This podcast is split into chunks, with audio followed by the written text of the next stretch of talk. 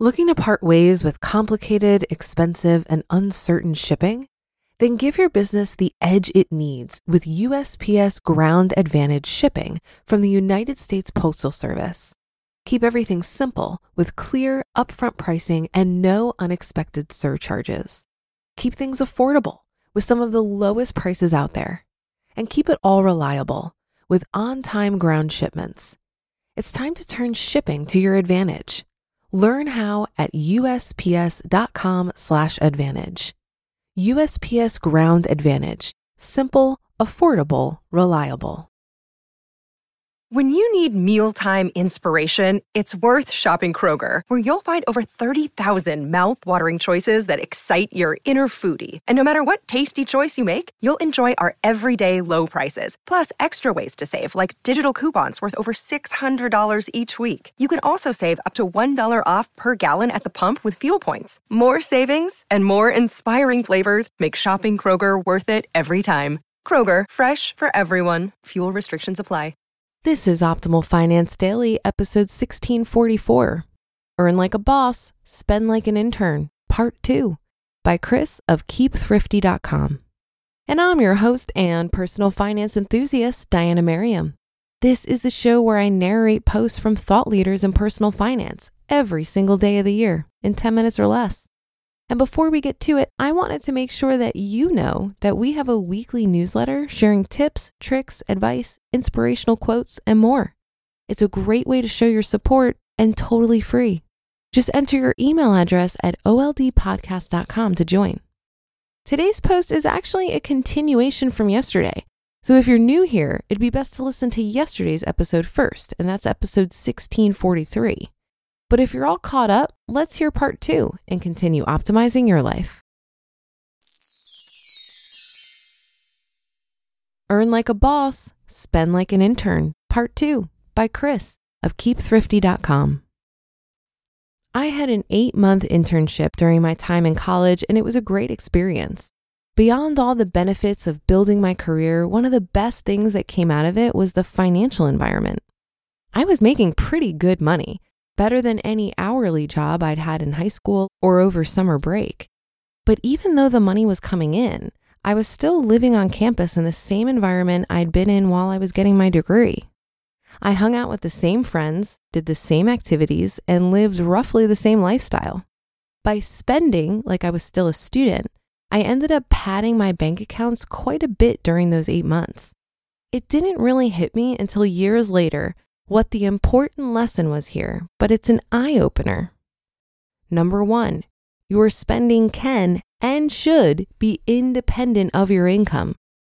It's that simple. The fact that someone makes $100,000 doesn't mean they need to spend like they make $100,000.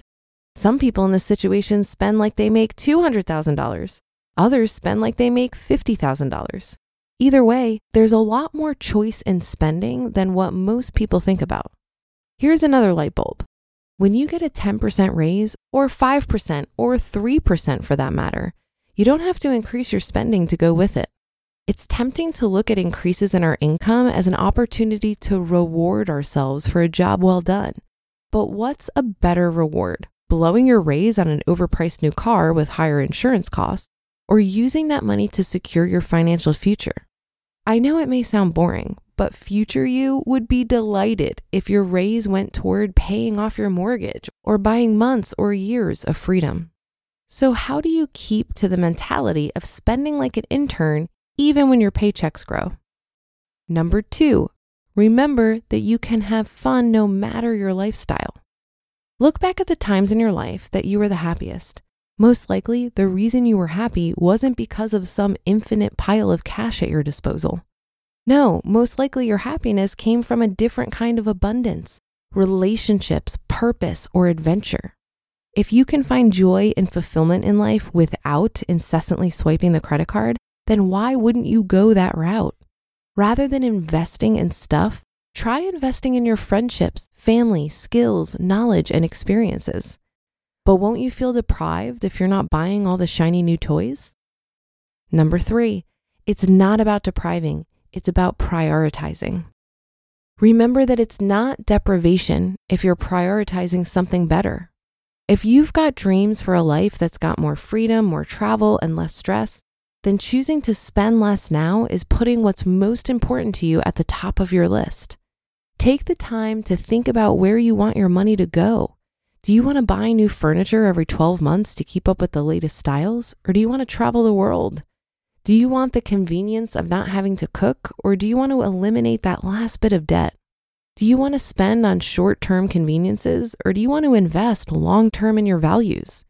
Your answers might be different from mine, but until you take the time to think about these questions and ask yourself what your values are, you can't know whether your money is going to the right place.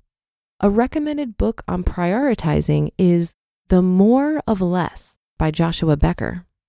So, how can you make sure you're sticking to your values in your spending? Number four, Track your spending. As the quote goes, that which gets measured gets managed. End quote. If you want to know whether your money is going towards your values, the best way is to track your spending.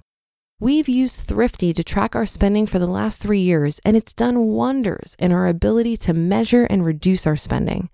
We've found a ton of bad spending habits that we've been able to fix, saving us thousands of dollars a year. Plus, as a bonus, tracking our spending means we're not only able to grow our gap between our spending and earnings, we're able to measure it and see it improve over time.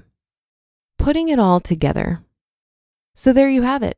Putting these two together should put you in the position to beat inflation both on the income side and on the spending side. If you can do that, you should be well on the path to early retirement. From there, you can refine and improve your approach on both sides to get there even faster.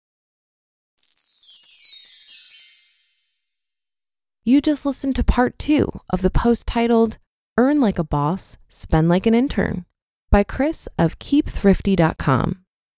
If you've been using Mint to manage your finances, I've got some bad news. Mint is shutting down. But now for the good news there's a better alternative. Our sponsor, Monarch Money. Mint users are turning to Monarch Money and loving it. Maybe you're saving for a down payment, a wedding, a dream vacation, your kid's college I've found that Monarch makes it so easy to help you reach your financial goals, whatever they are. I definitely wouldn't be able to allocate my finances or plan as clearly without help from Monarch. In fact, Monarch is the top rated all in one personal finance app. It gives you a comprehensive view of all of your accounts, investments, transactions, and more. Create custom budgets, set goals, and collaborate with your partner. And now get an extended 30-day free trial when you go to monarchmoney.com/ofd. After trying out Monarch for myself, I understand why it's the top rated personal finance app. And right now, get an extended 30 day free trial when you go to monarchmoney.com slash OFD. That's M O N A R C H M O N E Y dot com slash OFD for your extended 30 day free trial. Looking to part ways with complicated, expensive, and uncertain shipping? Then give your business the edge it needs with USPS Ground Advantage shipping from the United States Postal Service. Keep everything simple with clear, upfront pricing and no unexpected surcharges. Keep things affordable with some of the lowest prices out there. And keep it all reliable with on time ground shipments. It's time to turn shipping to your advantage.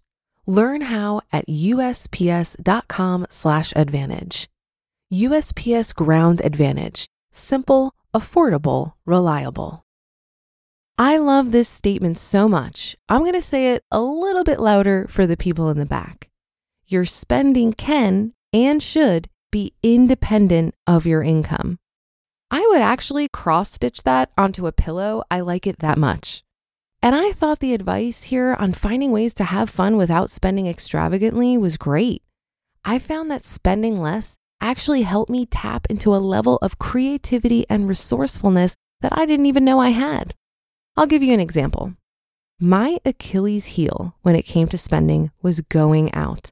I loved going out for happy hour after work, eating out, and spending my evenings gallivanting around New York City, mindlessly swiping my credit card.